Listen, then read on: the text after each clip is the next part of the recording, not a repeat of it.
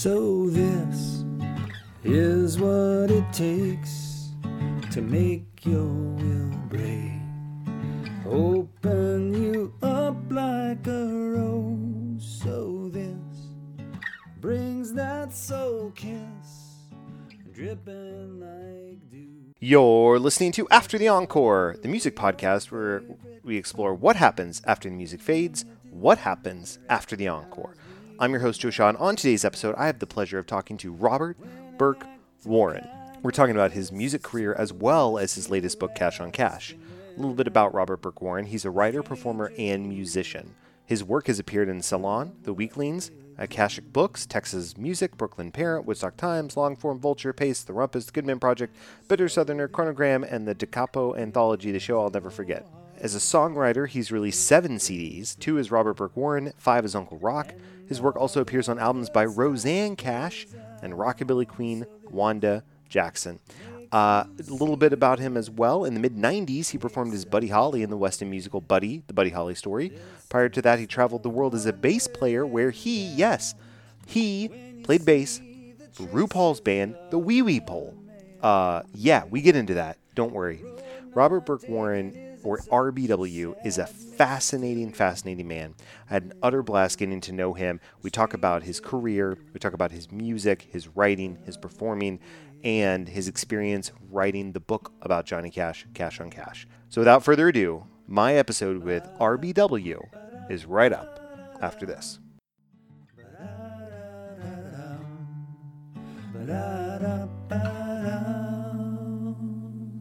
So this makes your blood flow deep down below.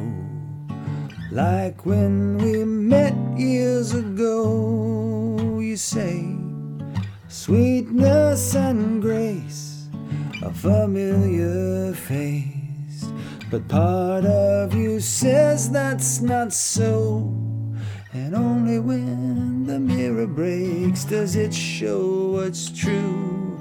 When more than one reflection looks back at you, and when I'm a stranger to you, I love what we do. When I'm a stranger to you, I love what we do when I'm a stranger to you. I love what we do.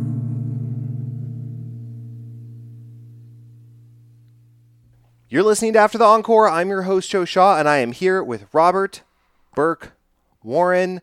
I am very excited to dig into this episode because I think there is so much goodness to find in your history in the book Cash on Cash. There's so much, like I was talking to you before we even started about some of the chills you gave me when I was listening to your music. There's so much goodness here that uh, I am excited for the listeners to be aware of. But before we get into any of that, Robert, how are you doing today? I'm good. I'm really good, especially after that intro. I'm very good. I, really appreciate it. Of Thank course, of course. So I, you're on the show. What's interesting for me is when we have artists on the show to discuss their background in music and to do a deep dive. Uh, it's always about you know, early life career, maybe something that's current uh, that you're that you've been working on or just finished, and then what's on the horizon. And you are in a unique position to me, at least on the show, because not only are you a musician and an artist who's written these fantastic songs and pieces that we're going to get into, but you also wrote this incredible book, Cash on Cash, about the man in black, Johnny Cash. So many interviews he's given over the years, and just understanding him as an individual and him as an artist. So it, it's interesting because I'm getting to talk to you as an artist, and then you were also in the frame of mind where you were breaking down what it means to be an artist of Johnny Cash's level. So there's so much, so many interesting uh, perspectives we're going to get into. And before all of that, here on after the encore, I do like to to start out by just sort of level setting the conversation for us. So Robert, I want to ask you, what does music mean to you? Oh, it's the highest form of communication for to me. That's uh, uh you know, I um I uh, I'm a I'm a father. I became a father in 1998, and uh, and then shortly thereafter, I started working with children. And in working with children um, as a teacher's assistant in a preschool, which is a whole story how I got there in and of itself. But um, but I was around lots of children and uh, that were uh, preschoolers, which is age two to four, and that's when I learned that uh, um, that small humans humans um, you know when when babies come out um, they uh, they sing. They they they're they're much more apt to sing than speak. And that I think the the uh, the data the theories of of human evolution are that humans were essentially singing singing before they spoke. And um, and one of the reasons children are so loud is because they're they're built. We're all built to sing Mm-hmm. very loud when we are born. Humans are wired to sing loud, and uh, and then learning how to speak is a is a cultural thing. Um, you know the how how to how to modulate your voice and how to form words. It's a different part, and language is in a different part of the brain than music. And in my life, um, music has uh, it, it has it has been a one of the reasons I became a musician. One of the reasons is that music is a it communicates more more fully. I mean, I'm a word guy too. Obviously, um, I write books, and uh, I'm a writer.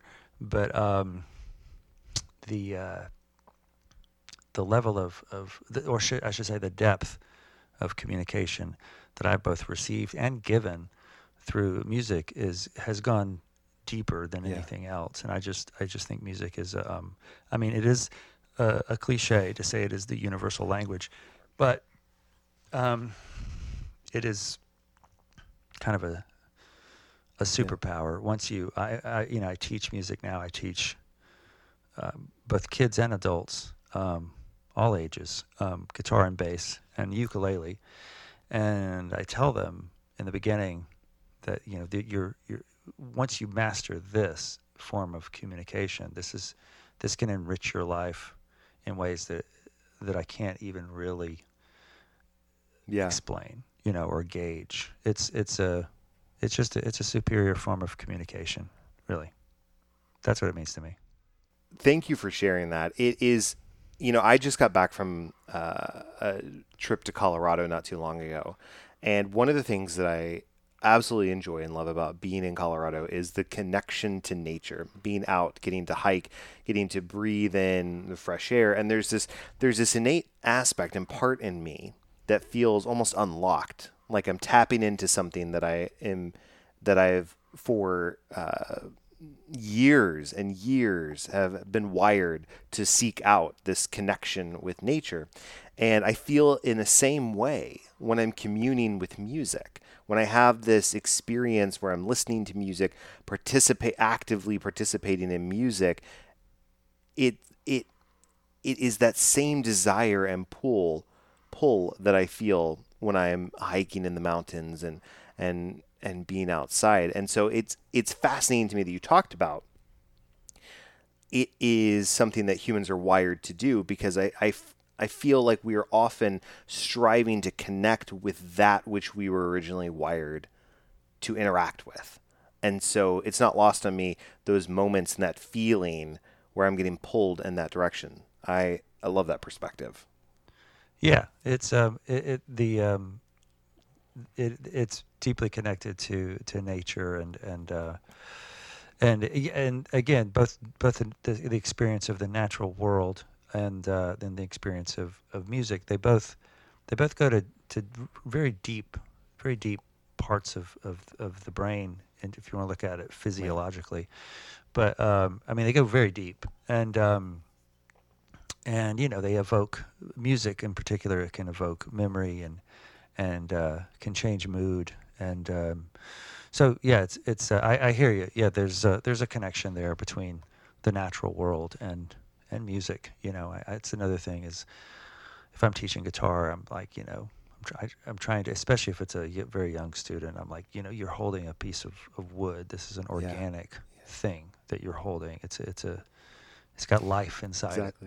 And um, and you know, my my goal is to is to teach them how to bring the life Yeah. out of it, and um, it's very satisfying when they do. You know, it's it's when it works with a student, it's very very satisfying indeed. But um, but yeah, I hear you. Natural World, I'm a big fan. I want to. Man, you just said something that just is going to stick with me forever. Like, no doubt about it. You talked about holding the guitar.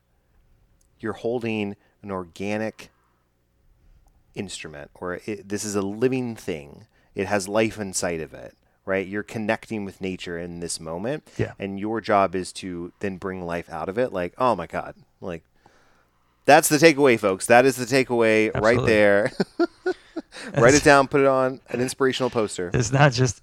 It's not. Just, I mean, it, it's it's not an. It's not. I mean, it doesn't do Right. anything by itself. That's for sure. But, but, but it, it needs it needs a human the human touch to, to bring the music out of it. But yeah, it is a it's a living thing. It's just it's um. I mean, I know they make Sure, they make sure. instruments Yeah, yeah, right. I know that. but, but, but um, No, yeah. not to diminish graphite by any stretch, but but uh, but you know, it's uh, once you look at it in a certain way, you know, it, it's a fellow organic thing, and um, and I was just talking to somebody about going to the Nazareth, the, the guitar, the Martin Guitar Factory in Nazareth, Pennsylvania, and uh, that that was a, an incredible experience because I have a Martin guitar, and um, I took it there. I, I went there to see Sure. the, the tour to see them make the guitars, which I, I you know anybody that is within 200 miles of Nazareth, Pennsylvania, um, you you should go to the Martin Guitar Factory and just to, to walk around and see these people build these amazing works of art, really. And um, but uh, yeah, I took my guitar there because um, when you buy a Martin guitar, it has a, a lifetime guarantee. So if anything happens to it, you send it back to the factory and they will repair it for free. And so, um, so that's why I took my guitar there.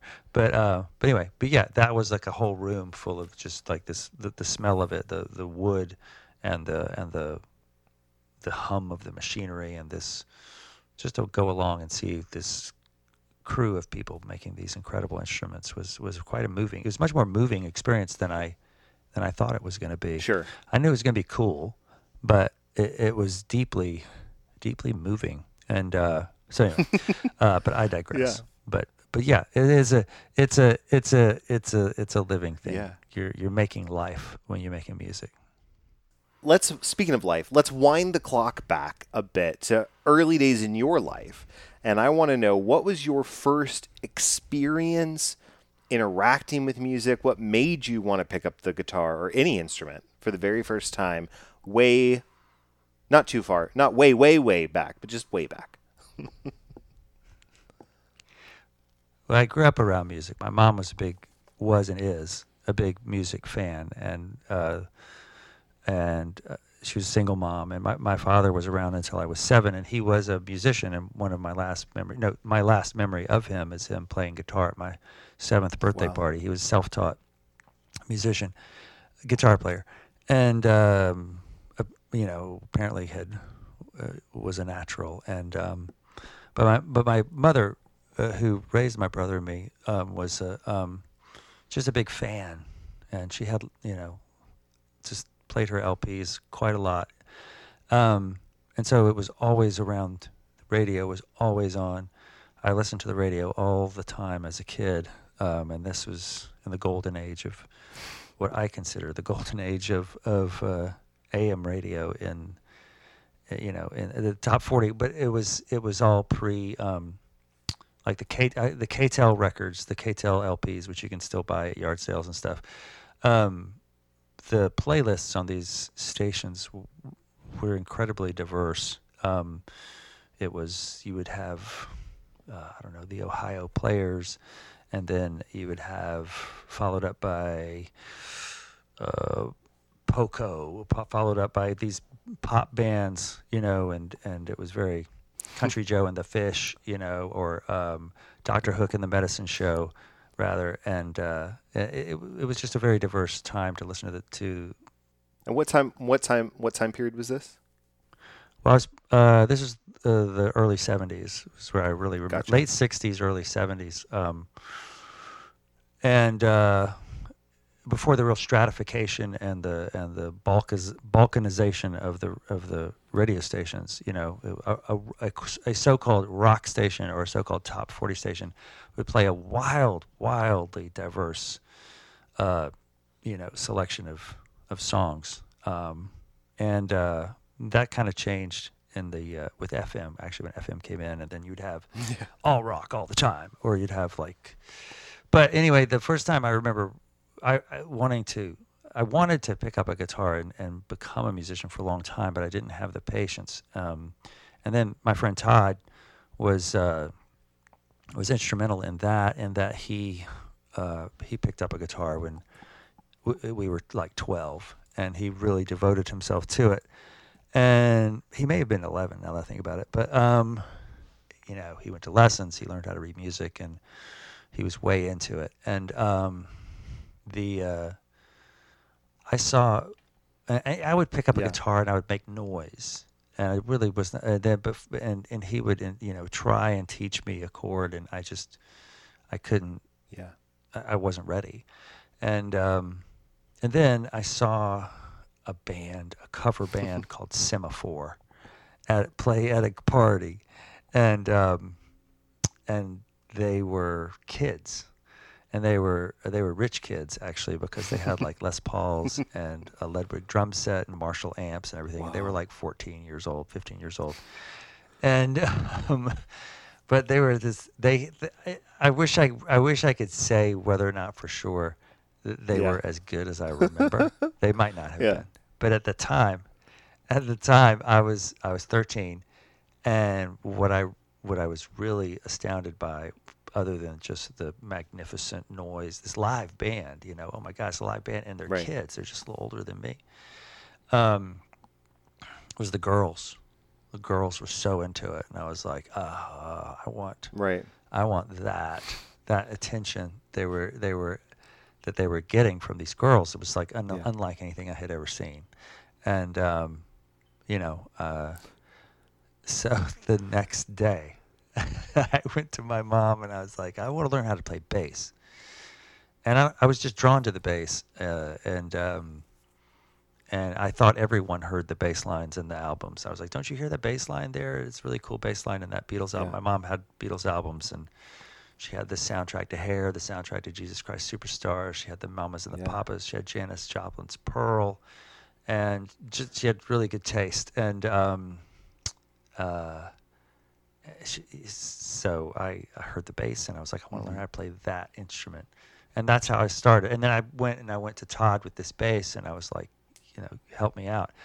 And he was really, um, he he was it was it, his rela- his patience with me was uh, was crucial. That I, I wanted to join a band, and they said, you have to learn the t- first two Led Zeppelin albums complete if you want to join our band. And this was back in 1979 at this point, right?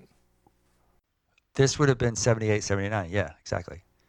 And um, and yeah, and so Todd helped me woodshed and helped me. He had already figured out how to how how to uh, learn by Gotcha. ear from from an album, and uh, and then finally I was able to do it. And when I when I started, I devoted myself to it, and I played bass incessantly for like two years, and um, I joined that band. I got in that band. They it was a total bluff. they didn't really know all those. Songs. But now you did.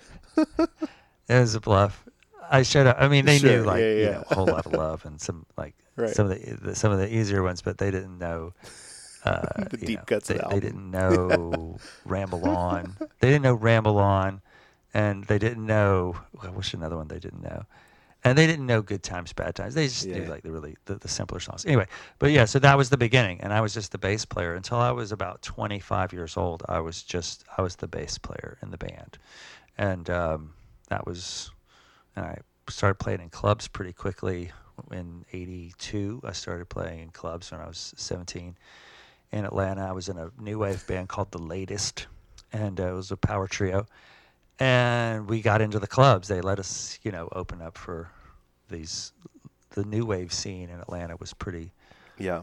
was pretty robust, and uh, and I you know I have referred to it as the new the new wave queer underground because it was a a wonderful hodgepodge of theater kids Yeah. and kind of latchkey kids and kids from kids from broken homes and um, queer kids and punk rockers and we were all like kind of in this one clique that was um, Yeah. kind of looked out for each other and you know, there were some elders and when i say elders i mean Sure, kids wow. who were like 22 23 you know and um and it, it coalesced around the rocky horror picture show which was uh, s- used to play at uh, a repertory cinema in my neighborhood and that's where i that's where i first felt like i was this was this was uh, uh, it's a vivid memory of walking into the rocky horror picture show and todd Yeah.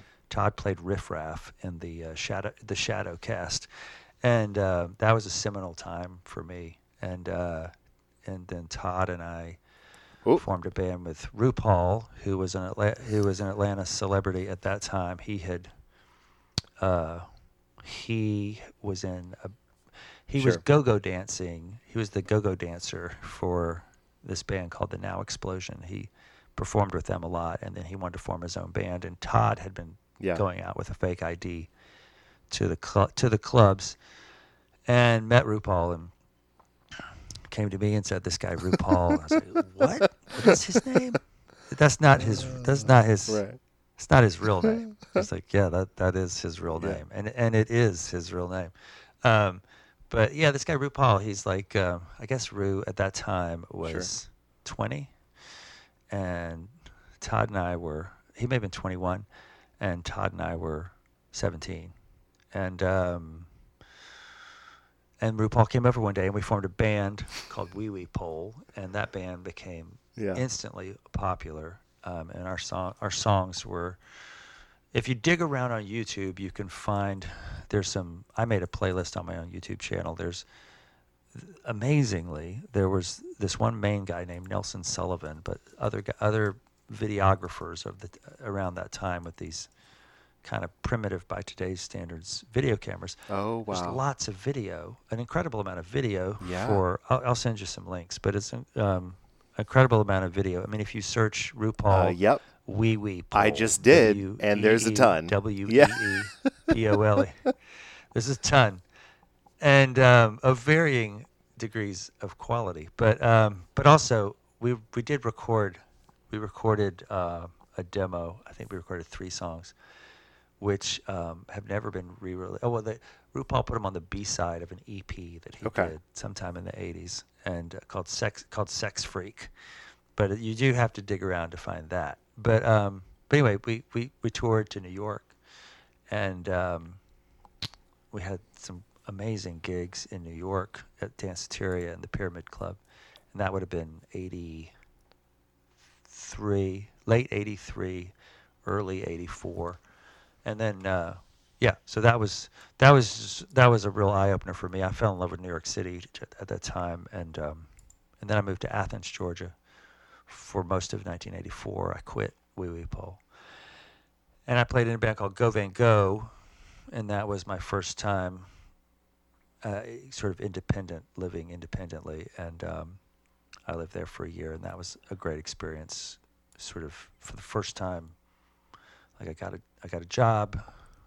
Um, had very low overhead because it was Sure. Athens, Georgia, 1984. It was incredibly Yep. ch- incredibly cheap to live.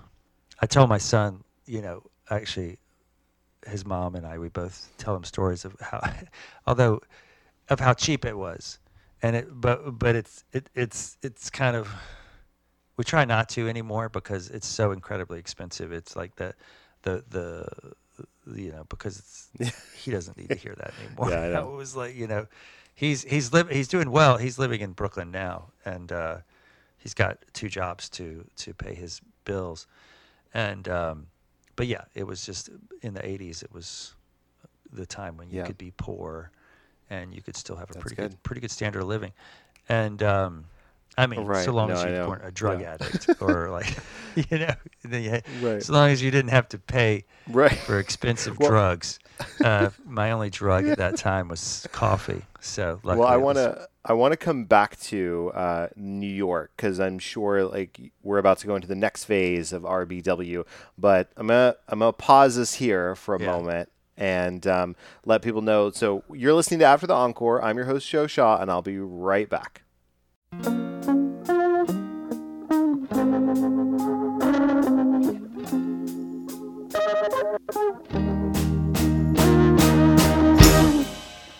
see you, a fluorescent flash, a moment of weakness. I see you behind your mask in the dregs of your wine glass. We're sudden strangers. Whoa, when the truth gets told to me. Yeah, we're strangers suddenly. Accidental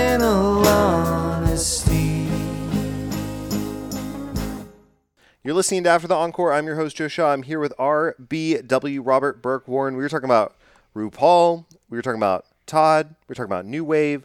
We were talking about uh, Rocky Horror Picture Show. We were talking about New York. Um, there's a lot, and I feel like we don't have nearly enough time to go as deep as I would like on each one of those topics. So instead, I think let's continue on with your career. At this point, you've left uh, Wee Wee Pole. Um, you're now entrenched in New York. Um, or you had moved, or had you moved to Georgia at this point?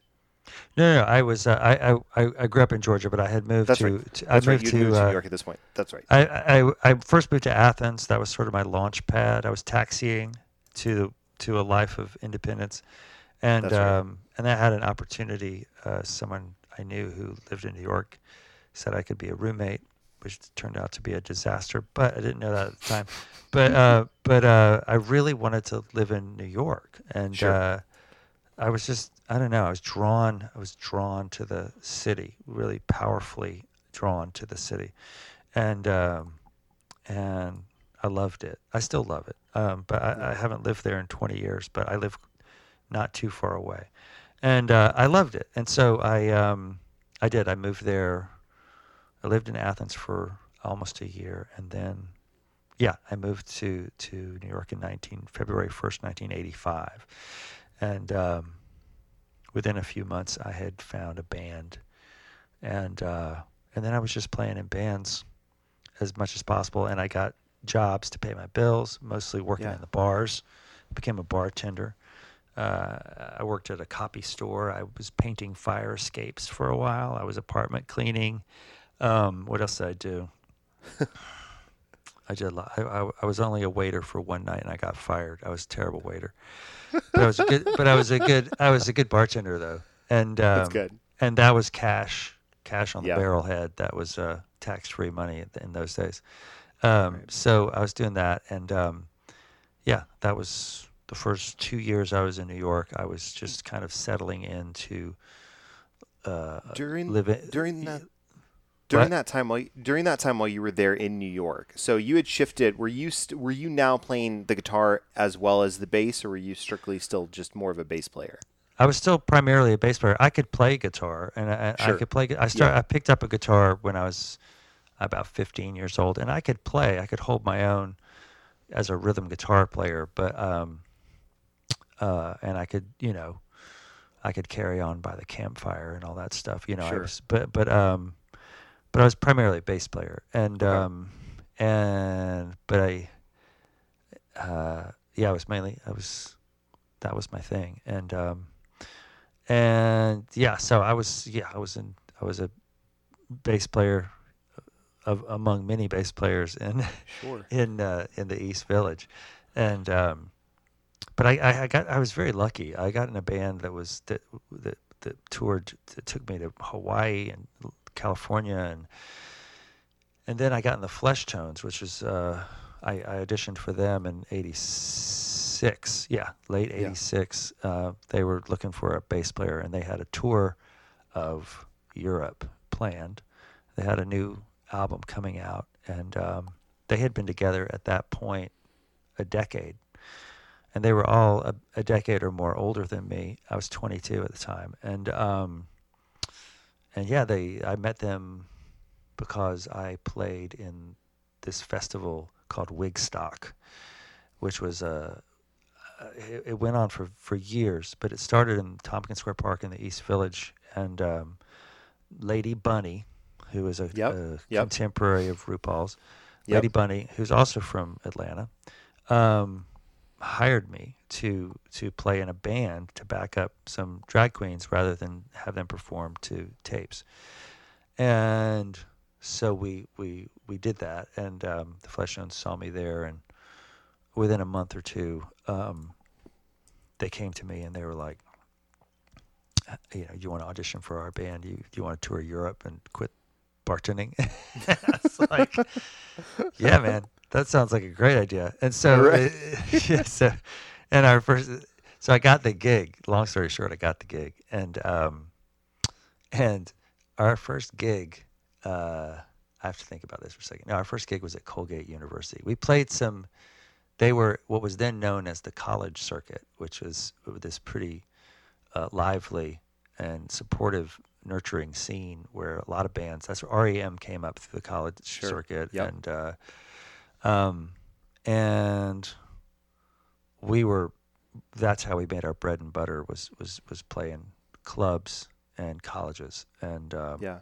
all over the place, and it was it was a thrill. And um, and then within a few weeks of joining the band, they said, "Okay, well, we have a tour booked in the spring, and our first date is uh, we're going to open for James Brown at uh, this uh, arena." Um, and uh, and I said, "Okay, great." Fantastic. so that was, and but that was that was a it was an interesting gig. Nobody that was at that gig was really interested in seeing us. But then we, um, as a matter of fact, someone threw a threw a straight razor on the stage, which missed me by Whoa. just a few inches. Yeah, when I say they were not interested in seeing us, I mean yeah. they were there they were it, he was James Brown was had just uh, was having a bit of a comeback at that time because living in America, which I think was the Oh yeah, yeah, yeah, yeah, yeah. Rocky Four, Rocky Three, Rocky Uh, I think Four. it was Rocky in Four. America. Yeah, it Um, was Rocky Four because that's when he goes to Russia to fight Right. Ivan Drago. ex- ex- Very, very patriotic film. well, done with the trivia there. Right, Thank you, thank uh, you. the, um, um, yes. So, but that was a big hit, and he was riding that. And uh, Yeah. but uh, but anyway, so anyone who's going to go to an arena, I think it was the Bercy, if I remember correctly, B E R C Y. Um, they don't really want to see The you know, flesh. a bunch of a bunch of white guys from New York called the Fleshtones All right. frank, frankly. And uh, and sure enough, a straight razor goes flying by my head while we're playing. I'm like, all right, let's let's let's go to the provinces, please. And so that's what we did. We loaded up in a van, and so that gig was really fun for for a while. For about two years, they were um, again. I was the bass player, and um, Yeah. and did some singing, but mostly bass playing. And um, and they were just we went everywhere. We went France, hugely popular in France, Spain, Italy, Switzerland, Germany, Greece, Martinique. Uh, I think I think that's about it. But um, Yeah. but they since then, you know, they since then they've they've they play Scandinavia quite a lot. Sure, and, yeah. uh, but um, so that was just a, a wonderful experience for me. I was on the road. I was I I, I quit my day job and I was uh, and that's where I met my wife. She was in a band that was um, opening for us. That was kind of the the sister band to the Fleshtones. There was two women in that band. Oh, it's an all girl punk polka band What? called yeah called, called What? yeah they were they were they were called Das Furlines and they dressed like they dressed kind of like uh beer like sexy beer hall girls Oh, sure. Uh, okay. and uh, with really big hats and like uh, the lead singer had a bustier and she had like big like pretzels on on the her breasts and uh, yeah. and um, they were really fun, really cute, and um, yeah, that's where I met Holly George, uh, who became my girlfriend soon thereafter, and um, they, uh, yeah. So and then I quit that band. I, I got kind of tired of of the. Uh, I guess got tired of. Uh, it, there was a lot of personality conflicts in the band, and uh, Yeah. and I wanted to do other things. I knew that if I was going to stay in that band, I was just going to be the bass player, Yeah. and um, and it was uh, I, I I just had this. I I wanted to do other things. I wanted to have my own band, Yeah. uh, and and it was a, it was very dysfunctional. You know, these guys, it's a very dysfunctional. Uh, I mean, they're still together. God bless them, and, and they still play and they still work, and they're they are the greatest live band I have ever played in, and will Oh, ever awesome. play in. They were when we when we were on, it was it was we were a well-oiled machine, and there are videos of my time with the Fleshtones, which I'll also send you a link to Yeah. Please do. uh, that uh, there was there's some times when we played some gigs where uh, you know I, I know that the people that saw us are still talking about those gigs. yeah. It was amazing. It was an incredible. The Peter Zaremba is is a is an incredible frontman, and Yeah. um, but yeah, they also had that synergy that a great band has, where they're greater than the sum of their parts. Right. And um, and anyway, having said all that, it was it was time for me to after about two almost two years. It was it was time for me to go. And uh, by that time, Holly and I were engaged, and uh, we were living together. And I s- sensed a new chapter of my life beginning Yeah. at that time. I was 23. Is that right? Yeah, 23, just before I turned 24. I joined the Fleshtones at 21, actually Okay. and uh, and I left them when I was 23. Yeah, and it was I felt like my, my sort of my, my grad school, my rock and roll grad school had come to an end, and I needed to matriculate to something else, and so that's what I did. And um, yeah. and then I started working on my guitar playing, and uh, right around then, and just really woodshedding on that and trying to get better at that, and forming bands and writing songs, writing a ton of songs, and that's when I really wanted to. I mean, one of the reasons I left the Fleshtones is, is, is I really wanted to become a songwriter. I had written some songs at that point. Yeah. I'd written a few songs, a handful of songs. No songs that I would want to play for you now, you know? And they're just, I was really trying to become a songwriter. It took much longer to become to write a song that I was proud of, that I would still Yeah. play for you in the year 2022. Um, but that took years, took years, and um, and it was, you know, during that time I, I started getting into acting as well, and going. I had been an, a teenage actor, you know, and uh, I got I, I went back into that. I started getting cast in things, and uh, and then I went to England and I got cast as Buddy Holly in the Buddy Holly story. And I went to England for a year to do that when I was 29. And that was a great gig, very lucrative. And uh, I was in the West End, and, and the theater that the show was in is now home to a little musical called Hamilton. Um, ah. but uh, May have heard of yeah. Yes. maybe, maybe maybe you've heard it. Yeah. So that was you know that was a that was a uh, that was another big deal uh, in my life and um, but yeah I did that for a year. I was Buddy Holly on stage in a jukebox musical. What we what we now call the jukebox musical for a, a year.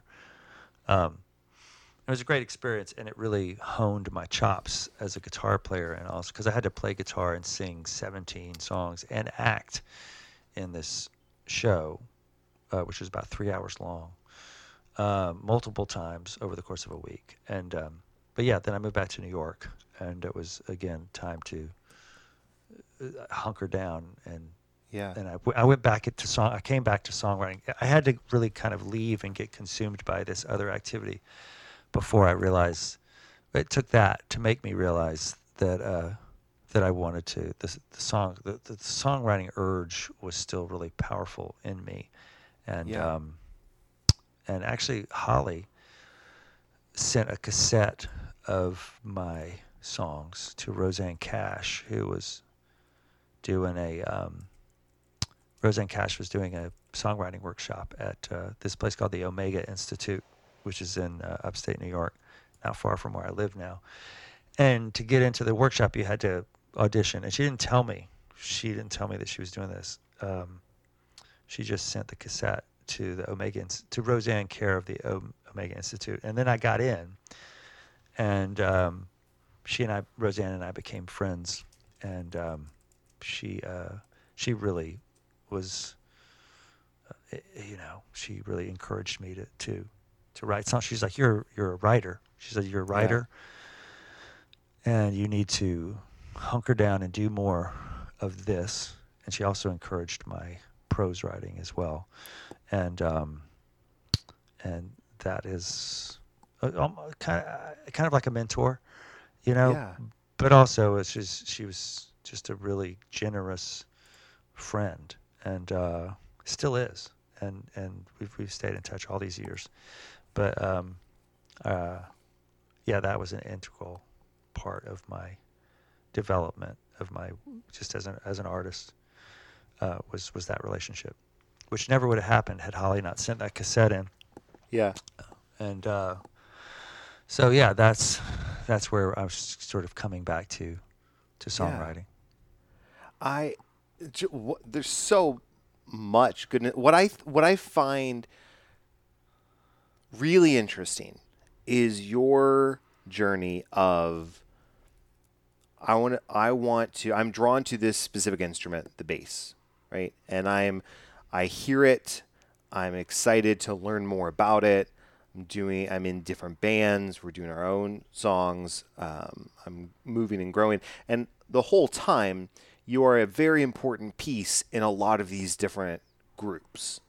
And then you get to a point where you've left these different groups. You're going and now you are the front man. You are here in this musical in this show performing artistry of a whole different level. And now you're starting to unlock this entire other aspect of yourself as a performer as a musician as an artist you come back now you're starting to write. You're starting to really develop that aspect that has been tucked away sort of marinating in the background as it were and then now it's coming full force and you're starting to put pieces out there. And now we get to the point where you've written you're writing quite a bit and then now you've also gotten several books out as well. I know that's like that's that's a large time period just condensing it down to a few sentences. Uh, but I, it's fascinating. I often see people saying oh i knew i was writing i was doing this you know i was doing all this before i could even pick up an instrument or maybe shortly after. And it's interesting to me to have the not the opposite but a different path a different experience of this is my engagement with music and now i've discovered this whole uh, this whole additional lens of my artistry that is manifesting itself at this time with these circumstances and in this way i think it's beautiful in in so many ways i love it Well, thanks. I appreciate that. I, um, I, yeah. I, I, part of what happened. I mean, I was, I was always just a song nut, song Yeah. guy, yeah and um, you know, and and uh, I really, really enjoyed being in a great rock and roll band. yeah Um, and um, but uh, we were we were on the road, and we were in New Jersey somewhere, um, playing a gig in, in New Jersey somewhere, as one does. And then between sound check and the gig, there was this there was always this period of time where you know just a huge several hours where you got to kill time. Yeah. And I wandered over to this cafe and um, and I went in and they had tele- the television was on and it was on the public like PBS, you know. Mhm. And there was a, a a PBS special about Leonard Cohen on the you know on the on the on Yeah. the tube there. And I sat there and I just drank my coffee and just watched this thing and I knew who Leonard Cohen was. Sure. And um, and uh, Holly had several albums by him, and uh, she had this incredible LP collection. Um, and which we still have actually. And um, but uh, anyway, I just remember being transfixed by him. And I'm like, what is he doing up there? You know, and it was it was right around the time I'm Your Man came out, and um, so uh, he was just captivating this audience uh, with song, and um, I had seen other bands do that, Yeah. or other artists do that. I remember Jonathan Richman. We played on a bill with Jonathan Richman uh, at Duke University, and he just and this was you know we were a five piece band, take no prisoners, you know, lock up your daughters. We're coming through town, and um, and Jonathan Richman showed up with just an amp and a guitar, and just went out there and sang songs. And we opened for him, and uh, and it was mesmerizing. He was he was and still is just this mesmerizing performer. And I was like, Yeah. what must that feel like to to to be able to do that without all the bells and whistles and the and the flashlights and the flashy lights, the flashlights, the flashy lights and the and the and the and the flash pots and all that stuff. Right. But but you know, but just without the volume, uh, what must that feel like? And that curiosity would not let me go.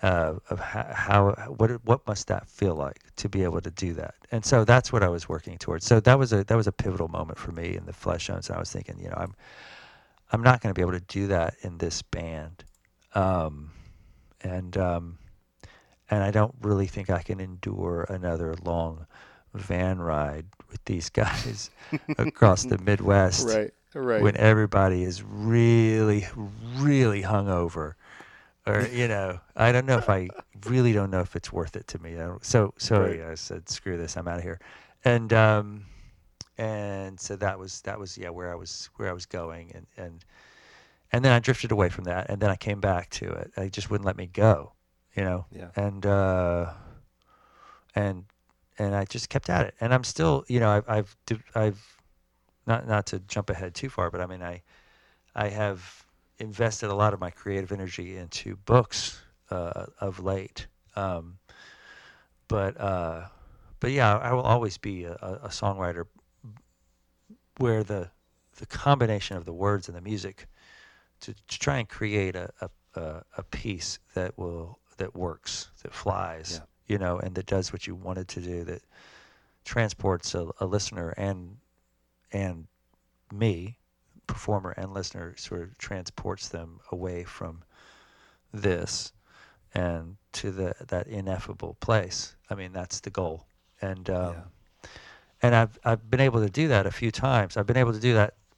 I can still do that um, sometimes, and uh, you know, it's not it's not a it's not a it's not a guarantee that that's always the magic is always going to happen. But but it has happened enough to keep me interested and to keep me connected to the source. Um, and so that that's what that that's always pulling me in. I was like, and I'm a performer is the thing. I I I, I I'm a writer, and I can do the work of sitting down and writing, whether it's a book or a, a long story or a, a piece for a magazine or something like that. I can do the work of sitting. It's solitary work Yeah. and editing. It's lonely work. But I, I know enough about myself now to know that at some point, sooner than later, I'm going to have to get up and perform in front of people and connect in that way as well. And uh, songs are a good way to do that. And um, I was just doing that a couple of nights ago, actually, and and uh, and we'll be doing it again um, soon. You know, I've, I've, I have a busy I have a busy autumn coming up. Yes, you do. And we'll talk about that here in just a moment. So you're listening to After the Encore. I'm your host, Joe Shaw, and we'll be right back after this.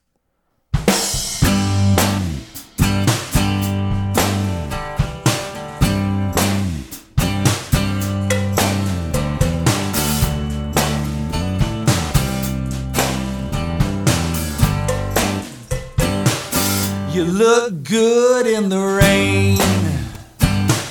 You look good in the rain. Beneath the crying clouds, you're gonna make me proud. You look good in the rain. You look good in the waves. You look good in the fight against the tide, and I'll be by your side. You look good in the waves. Welcome back to After the Encore. I'm your host, Joe Shaw. I'm here with Robert Burke Warren, and we've gone through your career. And now let's talk some Johnny Cash. Uh, I feel like to some people, they're going to be like, oh, wait a minute. What? I completely forgot. We are talking about Cash on Cash. What is this? What, what What's going on? We're talking about The Man in Black. Yes, don't be hurt if you feel like you got hit by a great ball of fire. Wait. You're not in Folsom City. What? We're talking about Johnny Dude. Cash. I'm just, do- just doing some song All right. title play. Um, All right. So before we before we dive in, let's start at the beginning. How did you? So I know that uh, you mentioned uh, briefly that it was sort of your pandemic project, but how did how did you even approach or get approached to write this book on Johnny Cash? Well, let this be a lesson to uh, anyone that is. Uh, I mean, I I asked. I sent him a proposal. I mean, Yeah. I, I've done a lot of that in my life. I mean, I've I've you know we could do a whole podcast on the on the the uh, just the, the the rejections that I've gotten from asking when people said no. You know, whether it's a gig or a book idea or a book I've written that I want to get published or a band Yeah. that I want to join or whatever. Rejection is, you know, everybody, you know it, you love it. But it's like, so there's, but uh, you know, you still just have to, you know, put your ass in the chair and just do the work and just keep doing it, you know, and, and, uh, but what happened was, um, I mean, I've been a, uh, you know, like a Rosanne friend of mine, but even aside from that, um, I'm a big Johnny Cash fan and have been for a long time. And uh, um, uh, Chicago Review Press, uh, this Yeah. publisher, they, they they put out a lot of books, and they have a series called Musicians in Their Own Words. And a friend of Holly's and mine named Ashley Kahn, uh, he's a Grammy-winning writer. He writes a lot for the New York Times. He's uh, God, he's written he's written a lot of a, lot of really great music books, particularly about jazz. He's he's in, in jazz circles. He's he is well known, and um, he's a great guy. And he had written a book for Chicago Review Press called Harrison on Harrison, and it was the it was George Harrison re- interviews uh, and features um, chronologically, you know, going all the way back to early BBC interviews transcribed up until just before he passed away, you know, covering this arc of this incredible life. And uh, he sent us a copy of Harrison on Harrison in the early days. I believe it was in the early days of COVID. He sent it to us, and um, and I read it, and I was really, you know, I was really into it. It was really uh, well done and and fascinating to read uh, an artist in their own words, and not an Right. artist who is like writing a memoir, Yeah. but an artist who over, especially over the course of a, of, a, of a career, Yeah. and uh, where you get to see how they answered questions when they were in their twenties, as opposed to how Right. they answered questions when they were in their fifties Yep. and um, and how they talked about themselves. And anyway, the whole thing was I was I thought it was uh, it was really not the usual. I'm usually a fiction guy. I don't read a lot of nonfiction, but Yeah. um, but uh, I, I, I, then I went on the website. I got curious. Again, it was it was early COVID days, and I was homebound, and um, and I checked out the Chicago Review Press website, and I saw that they had done like I think twenty something books in this series. It was they had Cobain on Cobain, uh, Cohen, Leonard Cohen on Leonard Cohen, Dylan on Dylan, uh, Judy Garland on Judy Garland. Wow. Uh, the the Clash on the Clash, just on down the line. There's a lot, and um, and I was kind of surprised to see that there was no Cash on Cash because I knew enough about Johnny Cash to know that he was he was a, a he was quite an interview subject over the years. He was he, he was he was a quote machine, uh, fiercely intelligent, uh, raconteur. Like really was known for giving good interview. You know, and uh, and yet there was no cash on cash. So I just had an impulse, which I followed, um, and. Uh, and I reached out to Ashley. I was like, Ashley, there's no cash on cash. She's like, oh well, why don't you write a proposal and pitch it to them? And I was like, really? Can it be that easy? and and he said, just you know, write a proposal, see how it goes. And uh, well, what I did first was I wrote to his editor, and I was like, "So there's no cash on cash. What's up with that?" Or some words to that effect. And um, and and she said, same thing he did. She said, "Why don't you put together a proposal and we'll see how it goes." So long story short, I wrote that proposal. And again, I've written a book proposal before for a book Sure. that did not get published. And the book Yeah. proposal that I wrote, and the book proposals that my wife writes for her, she's a biographer. She's she wrote a biography of Janis Joplin. She wrote a biography of Gene Autry. She wrote a biography of Alex Chilton. And her book proposals are really like 30, 40, 50 pages. Wow. And I've seen other book proposals as well. And I wrote a book proposal. Anyway, so my book proposal for Cash on Cash was two pages long. And uh, and I was like, I, I knew, you know, I asked Ashley like, okay, what, what's the deal here? What are they, what will they give you to write this book? You know, Yeah. and he told me, and I was like, well, that's not a hell of a lot of money, is it? And he was like, no, it's not, but it's good work and um, Yeah. it's fun. And he said, you know, you should go for it. And I did, and they they said, okay, let's do this. And so they were like, they're like, okay, it's due in. Uh, it's due. What was my due date? It's due in Nov- November of 2021. It's due. Okay. And uh, and I said, okay, now what? And they like, okay. so that was it. And so then I had to go through the process of, and again, Ashley was very helpful in this way.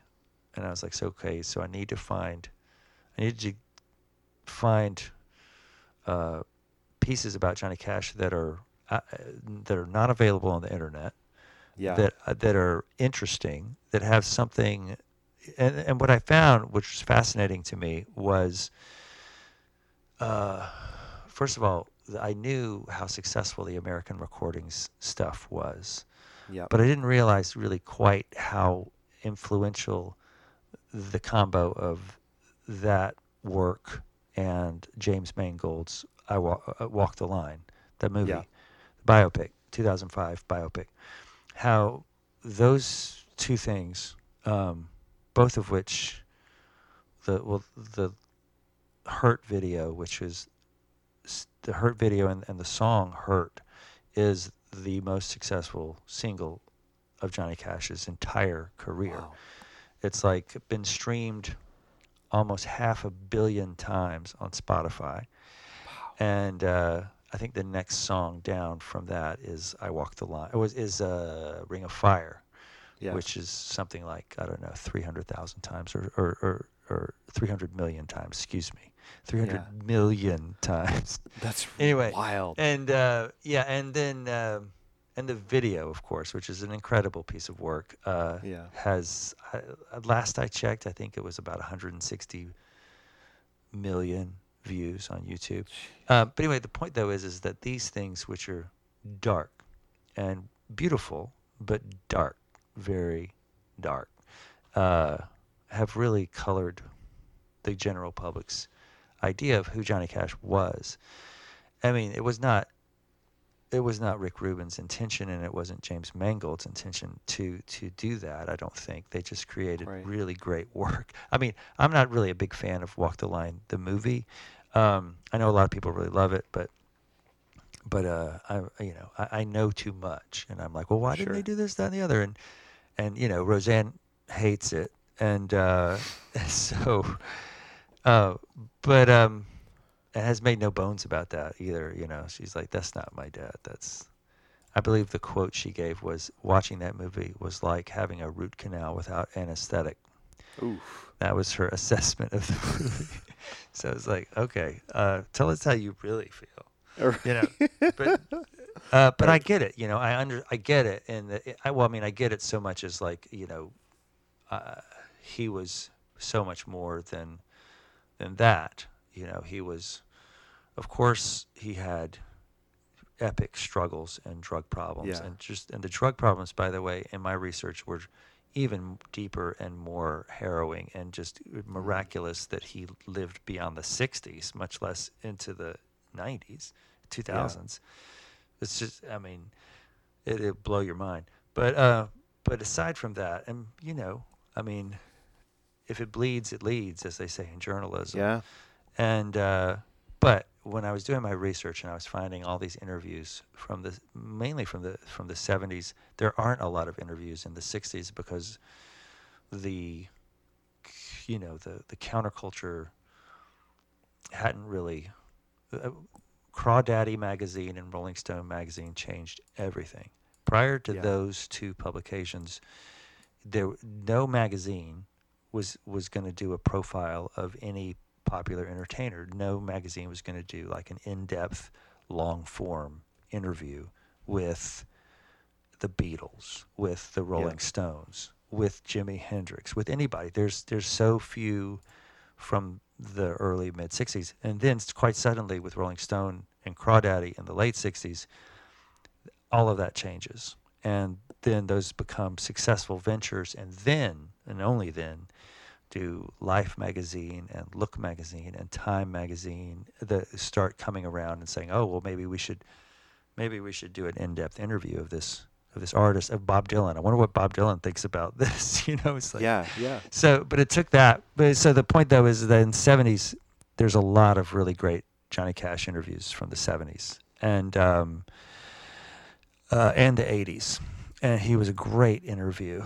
And um, and I found that uh, I went into the archives of the Country Music Hall of Fame, which was an amazing experience. Um, and I just did a lot of detective work, tracking these things down, and then licensing them, which was, you know, uh, cost a, a, a little bit of money, but not too much. And it was well worth it. I got some really good deals. And Rosanne had written a couple of pieces about her dad, which she licensed to me, which are really great and unavailable anywhere else. But the the man that comes across when you read him talking about himself over the years, over the decades, is a is a funny, sweet, you know, guy, you know, who who, uh, who and also just incredible, incredible storyteller. Like the guy that helped him write his second memoir, uh, which was just called Cash, which came out in the '90s Yeah. um, he said that uh, Johnny Cash spoke in prose. He was like his this this guy's job was to um, was to first of all to get Johnny Cash to sit still long enough to tell him stories um, about about his life and um, and Johnny Cash was just super busy. He was always on the road. He always had a, a bunch of things going on. He really really lived life to the hilt. Um, but he uh, he said that Johnny Cash would, would open his mouth and, and this guy would hit record, and when he would sit down later with the transcriptions, he had very little work to do.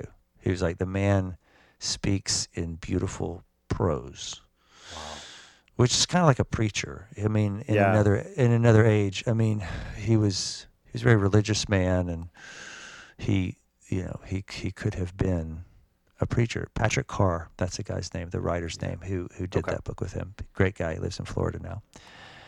Um, but yeah, the uh, but anyway, I found I found a, a man who was a lot more colorful and had a lot more dimensions to him than the character who comes across in both Walk the Line and in the Rick Rubin recordings, and um, which is not to diminish either one of those pieces of work, you know.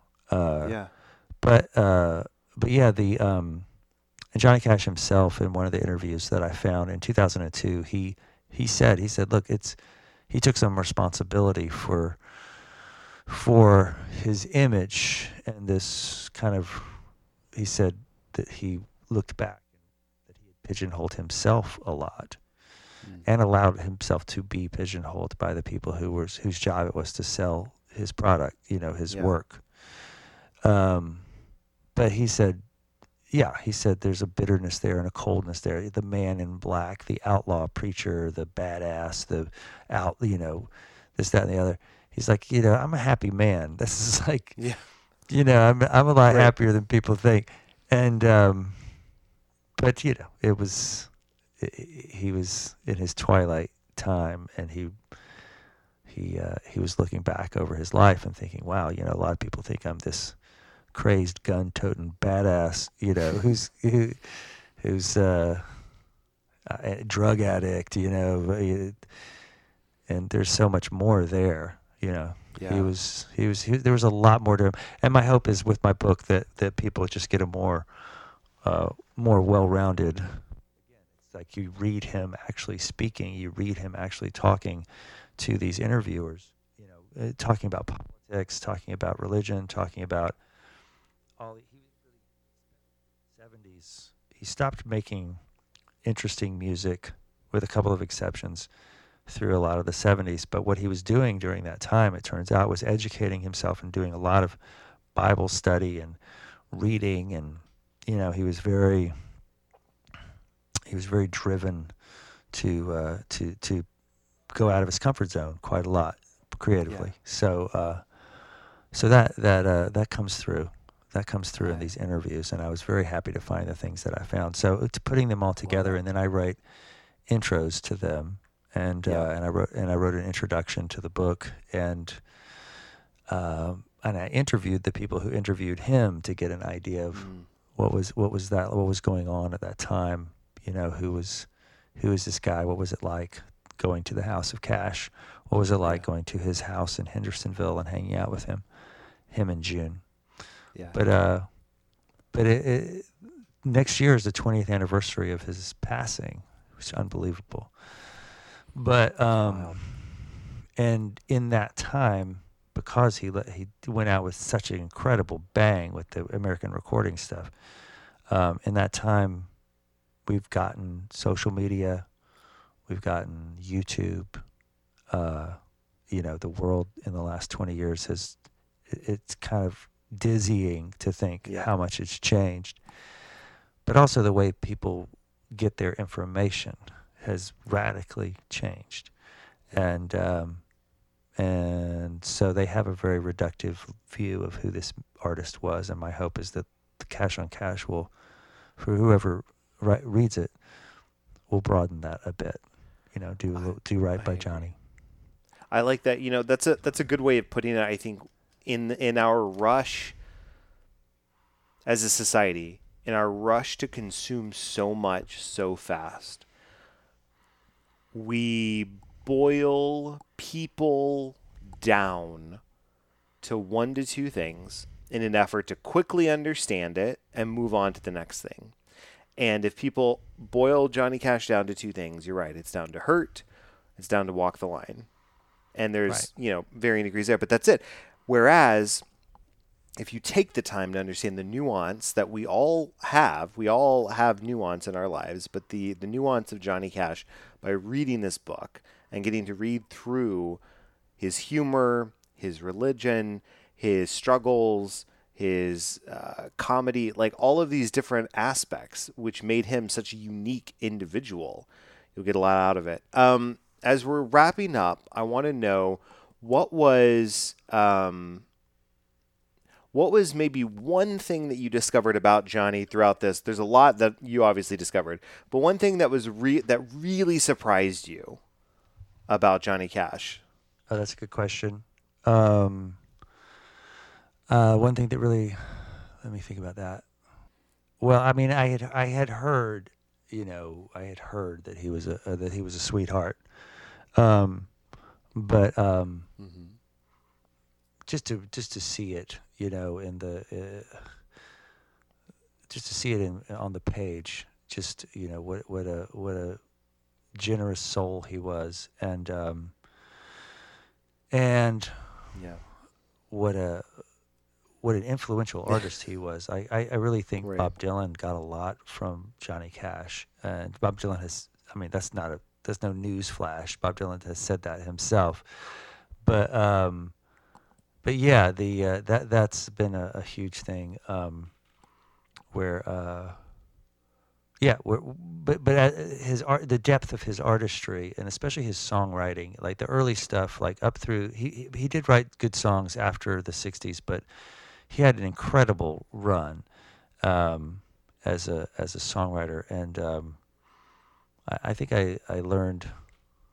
I, I learned that he was even greater of an artist and an even more influential artist than I had ever thought. But also, I learned too that he had, um, he was not such a Yeah. uh, he was not su- such a maverick as as as people think. And, and when I say that, I mean that he had a lot of help, and he had, he was surrounded by really strong women. He was drawn Right. to to strong women.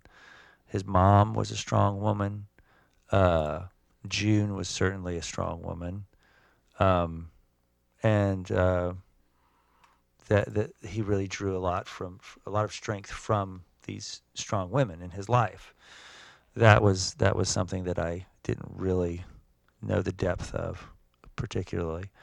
And his daughters, you know, he he he. Uh, and uh, here's the thing too, is that is a story of forgiveness. There's an incredible thread of forgiveness through his story, and it's. Um, in that he was forgiven by so many people who he really, really did wrong uh, in various ways, and that, but he also did a lot of forgiving of, of of other people. It's just there's this, there's people that stay in his life, um, all throughout that are. It's a remark. We did just like you know, just it- it's in, it's incredible that people could can do that. It's inspir- it's inspirational, um, and uh, that that that they will look at they will willfully. And you have to ask yourself, and, and again, this has been a, a, recurring theme in my own work. And as a, what is it? What does it mean? What does forgiveness mean? You have to ask yourself, what does that word mean? And it's it's like you can't distill it down into just like, oh, it just means just walking away. If you forgive and forget, that's not what it is. It's like, do you have the capacity to to mm-hmm. to view someone or to have someone in your life not be reduced to their worst Yes. actions? Like, is they is does their character encompass a broader vista? Uh, Right. of rather than this horrible thing they said or these horrible things that they said and did like is, is does that define them? Are you going to let that define them? I mean you can let that define them. That's a choice that you make. But is there enough there in other areas within you and within them? Which means you know there's people in my life that i can't forgive and won't forgive. So it's not like it's not like you're a better person to uh, or you know it's not a judgment call on on whether or not you can forgive someone but but when you can do it and when he did it and it was done Yeah. for him you you think well what's going on here? You know why Right. why is this person staying in his life? Or why is why is why is he allowing himself to be in this other person's life? Or whatever.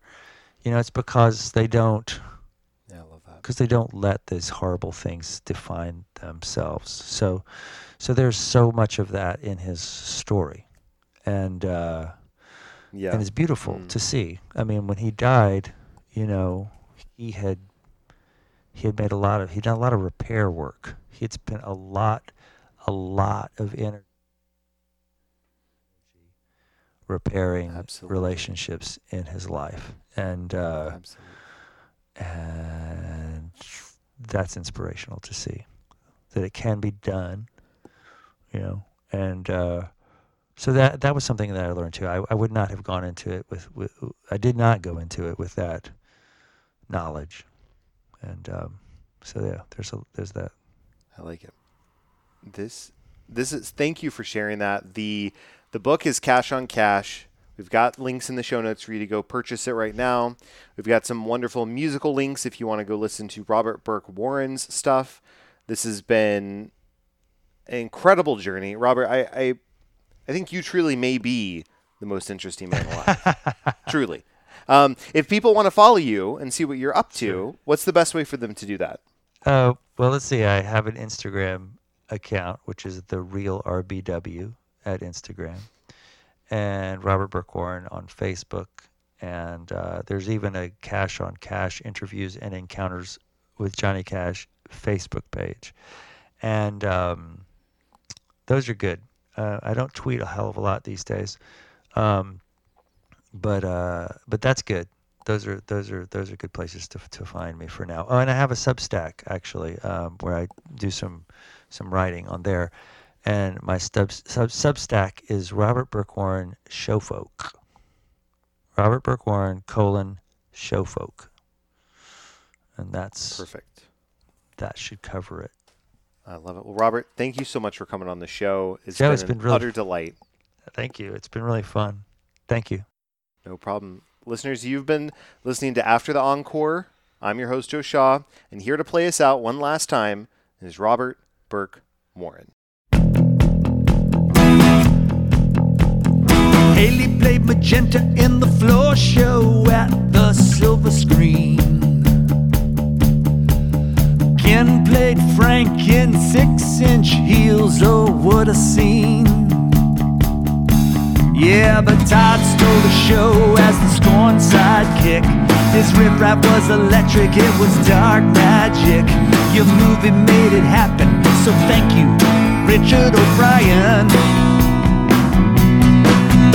I was taken in by the new wave, queer underground. In my mullet and my polyester suit, I love to hang around. I love the broody soft boys and the whip smart girls, country punks and runaways of Todd's new world. You brought them all together, so thank you, Richard O'Brien. Come check me out in the floor show, my old friend. It's been so long, I wanna see you again. I trust you not to freak out when I'm kissing these men. Oh no, I'm feeling mighty real,